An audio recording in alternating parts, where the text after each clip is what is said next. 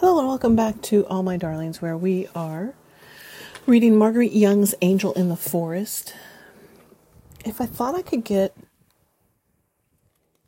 uh, I've got passion fruit cold tea again because now we've just got air still bad.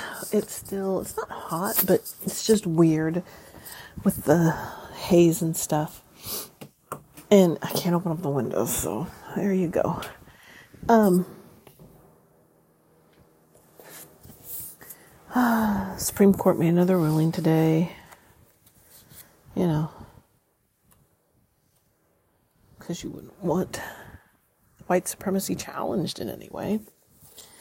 Um, but that's okay. I mean, if the Congress was working as it should, this wouldn't be a problem.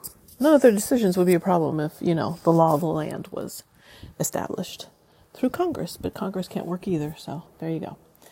Um, the only reason I'm going off on my rants is because the, the we're on page 172 and the title of this chapter is America, the Promised Land. So we're going to have a nice quote from John Quincy Adams, The Wants of Man. Man once but little here below, nor once that little long. Tis not with me exactly so, but tis so in the song. Me once are many, my wants are many, and if told, would muster many a score and were each wish a mint of gold, I still would long for more. um. Anywho, oh, I know other decisions are coming down with uh, student loans and stuff, and that absolutely, absolutely is not going to pass. Um, but um, if I could get a doctorate in Marguerite in Marguerite Young's works and stuff, I sh- I would, I totally would do that. But, you know, I don't know. I don't know how to go about doing it. But I would do it. Okay. Uh, I have a bookmark that does, it's not going to stay in. So this is a long chapter. So I'm going to be able to do four pages today and four pages next time, which should be tomorrow. So, America, the promised land, like a bright star in an otherwise clouded heaven, Robert Owen saw, beyond the rolling seas, the promise of America, a place where there would be an end to the concocting of holy lies. Although as baffled an explorer as Christopher Columbus, he would at least recognize the importance of his discovery, that the ragged archipelagos indicated a new continent, the science of society, not merely a path to the Orient in its dreaming, in its dream of dissolving flesh.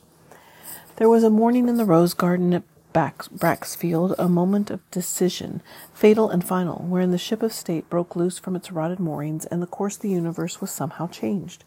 Robert Owen turned to his son, Robert Dale, who had witnessed with him so many scenes of mutilation, and proposed as casually as if he were ordering a fabric at the cotton mills that they should manufacture a better human nature. What say, shall it be New Lanark or New Harmony? That young man replied with fervor, Oh, father, let it be New Harmony. Thus simply was begun the work of creation. Okay, Sorry, I have a tickle in my throat.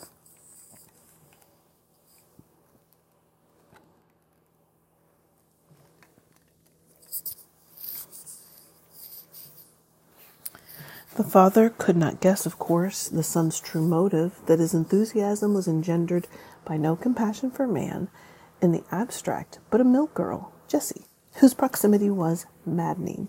No theory of society but Jessie in a strawberry colored muslin dress, and her radiance, like a fire banked down under ashes, her sulky underlip. Jessie, rescued from early death in the cotton mills, was an adopted daughter in the Owen household, the living image, visiting celebrity said, of her father and the prettiest of all his children. Robert Dale had fallen in love, imperceptibly, with the perfume of her holiness, as he called it, but was forced to keep silence in deference to his mother's wish. Not that Carolyn made any class distinctions, really, but Jessie was transparent from her point of view, a social climber, with her head already a little turned. In his autobiography, Threading My Way, written toward the evening of his life, when the fire in his loins had long since gone out, Robert Dale was still more concerned with Jessie than a lost utopia or any other form of government. She was his belle vision in the American wilderness, the goal toward which he struggled, indeed a holy grail, as it were. Late in 1824, Robert Owen departed for Old Harmony in America to complete the purchase of real estate and properties from George Rapp and his associates. Much to his disappointment, Robert Dale was left at home. William, a hardier brother being chosen to accompany their father on this initial voyage between the old world and the new. So that in the pressure of events must be deferred that happy day when Jessie, with her light brown hair, would stand framed by honeysuckle at the door of a rude log cabin. Though as it was, Robert Dale enjoyed a last long look at Jessie in the flesh, and pressing upon his memory the rustle of her petticoats on the stairs, her little hands like doves, her little feet like mice. Oh, what social chasm could ever yawn between himself and Jessie, a finished pattern without fault, and with a bunch of violets between her breasts? Although it was planned that the entire Owen household be reproduced in Indiana, complete with Caroline's sewing basket, Robert Dale hoped that, in the wilderness, this old world, with all its unequal arrangements, would have dissolved, and Jessie would be his superior. There was no need of hurry, Caroline said. She would wait until New Harmony was put on a permanent basis, as she feared instability. What, she wondered, in the perfection of Utopia, would become of our Lady Violence, all dressed up with no place to go? Caroline could have found her thimble in her dark. In her dark, she knew exactly what drawer under what tissue was her wedding dress, a filmy whiteness, which should also be her shroud. She was quietly amazed that only herself and perhaps the postman appreciated the disintegration of her family, that they contemplated the order of the universe to the exclusion of everything else, such as the crow's feet on her brow and her hair which had already turned to gray. How could agnosticism redeem the godless world?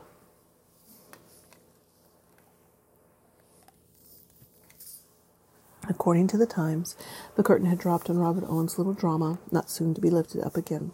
The curtain rose in Washington, D.C., the early spring of 1825, in the presence of an Olympian assembly, an audience constituting perhaps more drama than the play. They were not mere dreamers projecting themselves on cold eternity. They shot their enemy first and asked him questions afterwards, but never shot at an invisible enemy, for the maxim was, don't shoot until you can see the whites of his eyes. There was, on the whole, a deep conviction of the necessity and of the holiness of violence. In the national audience, however, was at least one philosopher, that hermit in the White House, John Quincy Adams, recent successor to Monroe, and no one so remote and lonely as he. Monroe had been a common man who had climbed the ladder of success by sheer fortitude, Monroe was not the author of the Monroe Doctrine. John Quincy Adams's most important work to date had been the formulation of the Monroe Doctrine, by which the American continents should move in their own orbit, uncrossed by wandering meteors and stars of lesser magnitude, are henceforth not to be considered as subjects of colonization by any European power. An amorphous nation would have been, at this era in history, a dead one. As Secretary of State, Adams had stood for the acquisition of territory from neighboring powers. America could attain its historical perfection only through conquest over the puny. Adams had backed, but from a safe distance, the War of 1812, a confused issue. In 1819, he had forced the Spanish crown to cede the Florida peninsula, with flamingos and roseate spoonbills com- comprising a large part of its ambient population, to the United States government, which could never bear to come into con- contiguity with Spanish vice, and easy living. Also, and this was probably not the determining factor, Florida had been a sanctuary for communities of unfriendly Seminoles and runaway slaves who had gone marauding in Georgia. Aside from these endeavors to define the nation's natural boundaries, Adams, as ambassador to the court of St. James, had shaken hands with George III, whose rolling periods and stately pauses he had found most confusing, but had assured the king that the power of language, race, and religion would comprise a bond forever between their two peoples. In Washington, Adams's position was precarious. He was not the people's choice. He felt as uneasy as Daniel in the lion's den, for he was surrounded on all sides by red-blooded Jacksonians, and there was not an angel to shut their mouths. The national capital was split wide open and full of busybodies, vain babblings, debates, envyings, wraths, strifes, backbitings, whisperings, swellings, tumults. That still describes the national capital. There was n- never was there so much dissension, or perhaps it is only the usual scene. The greater issues seemed forgotten. The battle was, to quote Adams, against the skunks of party slander, who were squirting around the House of Representatives, thence to issue and perfume the atmosphere of the Union. Wow! Still, still, still, still same description. Oh, we haven't changed much from our founding, I guess. Adams had been hoisted into the Supreme Office as a result of political bargaining with land hungry Henry Clay. while the true people's choice, Andrew Jackson, who had slain giants with the jawbone of an ass, was placed out of reach of fortune in men's eyes, seemingly. Adams had thought Jackson would be content with the office of vice presidency, traditionally both empty and harmless. But Jackson was rallying the forces of the nation around him and about to descend on Washington. His primary work to date had been to march at the head of various ragged armies for the wrestling territory from foreign Davids, for he and his shaggy pony were themselves Goliath. He seldom bothered to declare his wars. He had whipped the Indians and Wellington's veterans, and now had his eye peeled to detect Eastern bankers skulking among purely imaginary mulberry bushes on the White House lawn. Dang it, this bookmark doesn't work.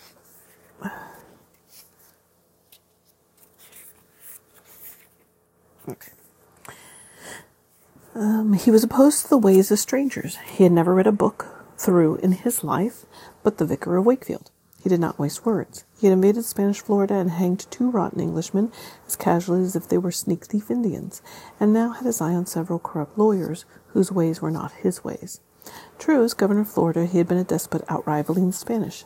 This was not the important aspect. Crude, persevering, tactless, an enemy to feather beds and higher philosophies, Jackson was, in the mind of the vast unwashed, their symbol. the acme of all the Indian chieftains who had chased to happier hunting grounds than any of his creation. Unlike Adams, who had no legend, Jackson was, even in his own lifetime, a walking legend. He got away with murder. Oh my gosh, this I'm sorry, but when it said it was the unwashed it was the favorite of the unwashed masses, I'm sorry, I immediately thought of Trump. No, we're not going to be rid of him anytime soon. In 1828, the Jacksonians would sweep Adams and his party out of the White House like so many dirty chaff. There you go. Western Democrats, their hair unshorn, wolves in wolves' clothing, would move into Washington. Common men, speculators, gamblers, horse thieves, etc., stampeding educated fools, bankers, etc., under the regime of Andrew Jackson, capitalistic despiser of capitalists, the nation would pro- progress as if, contrary to Thomas Jefferson's belief, God will have the battle to the strongest. By 1840, the reality of power would have become the myth of power. Nothing so wonderful as the old days when men were men and there were natural elements to combat with west of the Alleghanies. William Henry Harrison, in order to attain the supreme office, would be forced to campaign as a rude, simple pioneer, unacquainted with bathtubs and luxury, bagging wild geese and his enemies with equal alacrity, in perils in the wilderness, in perils in the city, in perils everywhere. His several thousand western acres deep in clover, turreted house, atmosphere of tradition, numerous rents, fees, mortgages, would be, like his four-postered bedstead, with sprigged taffeta curtains, somewhat beyond the range of public omnipotence. In the spring of 1825, however, as Robert Owen addressed the ferment of ruling powers, relaxed Joves and Jehovah's, oh, thank goodness the trash is here. Oh, they're late picking up. Um, relaxed Joves and Jehovah's, perhaps not even they could guess the course of future history. From their point of view, a series of fragments comprising a loud noise, but never the music of the spheres. So, oh, I think I brought this up last time, but it was this um, the sacred the sacred teachings of all. Um, it's a huge book, um, written in the 1920s. I really think Young could have gotten a hold of this. And there is a section about music of the spheres in it, and a lot of the philosophers that uh, we found referenced in Miss MacIntosh, My Darling. So that uh, I'm I'm skimming it because it's it's written in 1920. It's uh, revering males above all else, so it's a little ugh, to get through. But um, the philosophy to see another take on the philosophy in language, I think Young would have in the period during which Young lived, and in that language, I think would be is interesting to look at and uh, see if I can pick up some other insights. I really should get a doctorate in Young's writings, but I don't know. Okay. Sorry. Uh, there could there could be no harm, at least, in a snooze between gladiatorial sessions, as they witnessed the land of words made real the communistic colonization of America.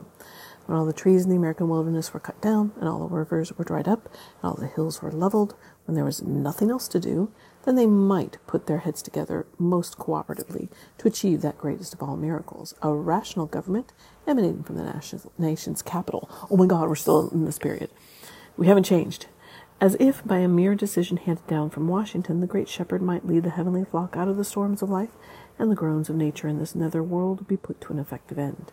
As if by a decision at Washington all orchards would bear for the good of the public, which was ever so hard to please, stones of rubies, emeralds, diamonds, chunks of coal, and bigger nuts than before, as if the golden apples of the Hesperides, Hesperides might be gathered on the banks of the Wabash far away, and Andrew Jackson, Andrew, Andrew Jackson had not been a frontier lawyer and trader in Negro slaves. The manufacture of wards could be, in no other opportunity presented itself, a very good business, not bound up not bound up with mortal conditions and circumstance, and Gideon's fleece be caught like Absalom's hair among the cherry boughs.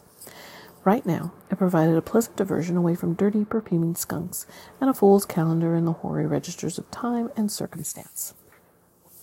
The gentlemen of the Supreme Court, already in alliance with conservative interests, like they are now, listened as if wrapped in an enchanted slumber America, which was made up of so many caverns, taverns, and undiscovered pockets, was to be covered with rectangular shaped villages, they learned, and in the near future.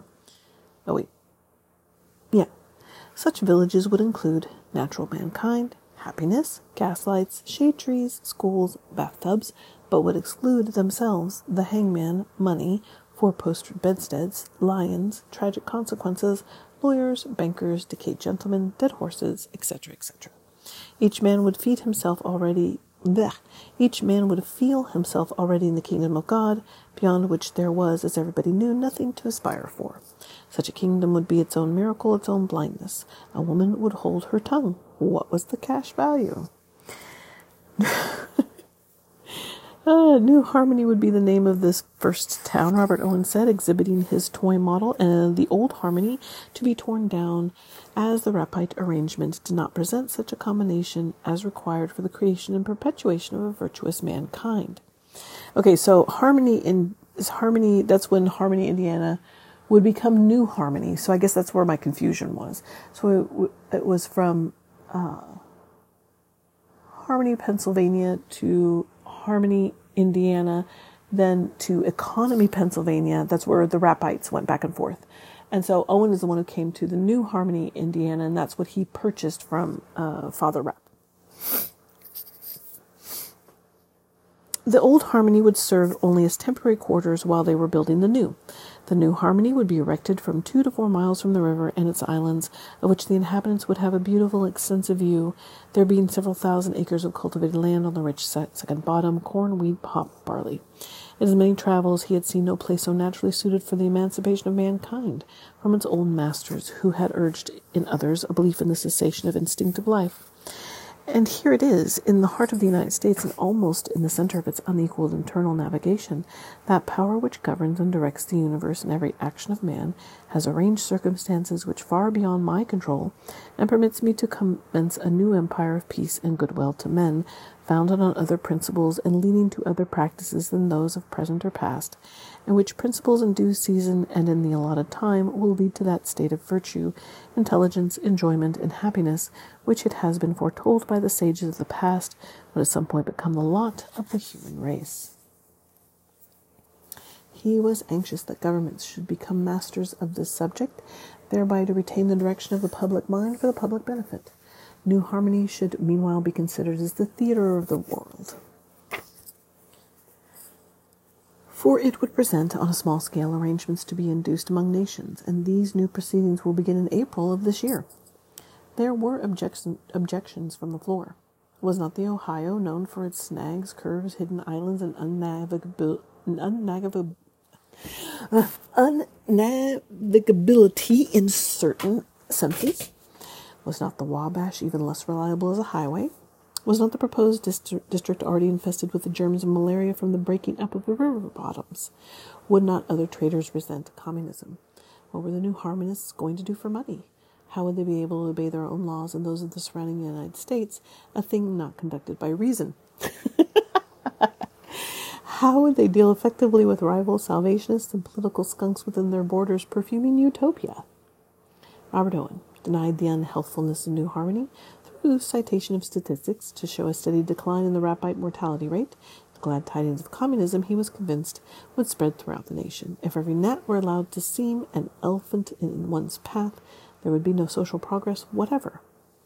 His manifesto, announcing that a new society is to be formed at Harmony in Indiana, appeared in every newspaper throughout the nation. It was endorsed by many prominent leaders, both American and European. The invitation to partake in this great experiment was extended, moreover, to the industrious and well disposed of all nations.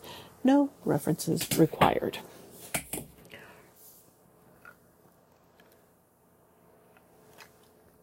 Before the print was dry, out of their caverns in the rock crept the children of Rousseau, to say nothing of Lot and his daughters.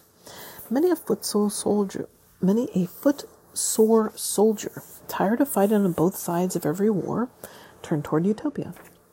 Many a hermit, tired of skinning rabbits, determined to become socialized and tread the paths of science, though sweet were the primeval groves. From all directions came men and women with nothing but the bags upon their backs, discontentment in the character of the well disposed, poor farmers without farms, barefoot shoemakers, disfrocked priests, frontiersmen staring on infinity, a whiskey trader or two, rabid schoolteachers, shepherds without sheep, naked tailors, representatives of every state and almost all nations, even Russia. It seemed impossible that the truth, which they had not experienced, would be fictitious, that what lies beyond this shifting world must be shifting too. Nature at last her ruins might repair, as rocks fell to dust. New Harmony was the El Dorado of communistic hope. The Garden of Eden, the lost Atlantis, the Fountain of Youth, flowering Siberia, Rock of Ages, Elysian Fields, Immortal Frame, many slogans. New Harmony was the land of satins, the land of words made real, the land of free housing. New Harmony was many things to many people the lion who eats hay with a lamb, evergreen tree of life, community kitchen, an angel with a white cock in his hand, new garments, Dance of Goats, Seven Years of Plenty, Free Hospital, Our Faith Equated with Pearls, Streets of Gold, Universal Suffrage, Arabian Phoenix, Hop, Corn, Barley, Four Hour Working Day, Trees, Bearing Spades and Tools, The Mind's Leisure, A New Jerusalem, New Shoes for Baby, Silver Spoon, Human Solidarity, A Chicken in Every Pot, Happiness. Fate leads the willing and the unwilling draws. There were some who might have preferred Philadelphia and a bank account.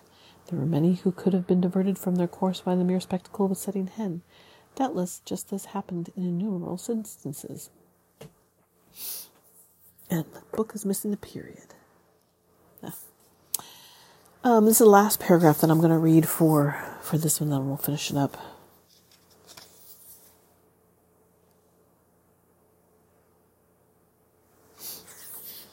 Oh, I think I'm going to read just a little bit, just to get to an even page here. On April 27, 1825, Robert Owen addressed the new community of hopeful graybeards, tired striplings, moldy enthusiasts, nursing mothers, inarticulate philosophers, poor widows, discrowned potentates, would-be carpenters, and others. Also, there were many from the surrounding country who had stopped by to witness the birth pangs of a rational world order, while their horses chomped impatiently in the streets. He entertained no hope that New Harmony could spring full blown like Minerva from the head of Jove, or like Old Harmony, which, although formed in 1805, had been the result of a thousand years' gestation in the tragic wombs of Europe. He expected no miracle. New Harmony, the future name of this place, he said, is the best halfway house I could procure for those who are going to travel this extraordinary journey with me, and although it is not intended to be our permanent residence, I hope it will be found not a bad traveller's tavern, in which we shall remain only until we can change our old garments and fully prepare ourselves for the new state of existence into which we hope to enter. Ironically enough, the meeting place was the Rappite cruciform shaped church, the problematical building for which the plans had been handed down, may be remembered from heaven, along with the date of the world's end and Aaron's rod that budded. All right, so I'm going to stop there. Oh, awesome. This was a good thing to read after today's current events. America the Promised Land. Okay, so that was part one, and we'll do part two probably tomorrow. Thanks for listening. Bye.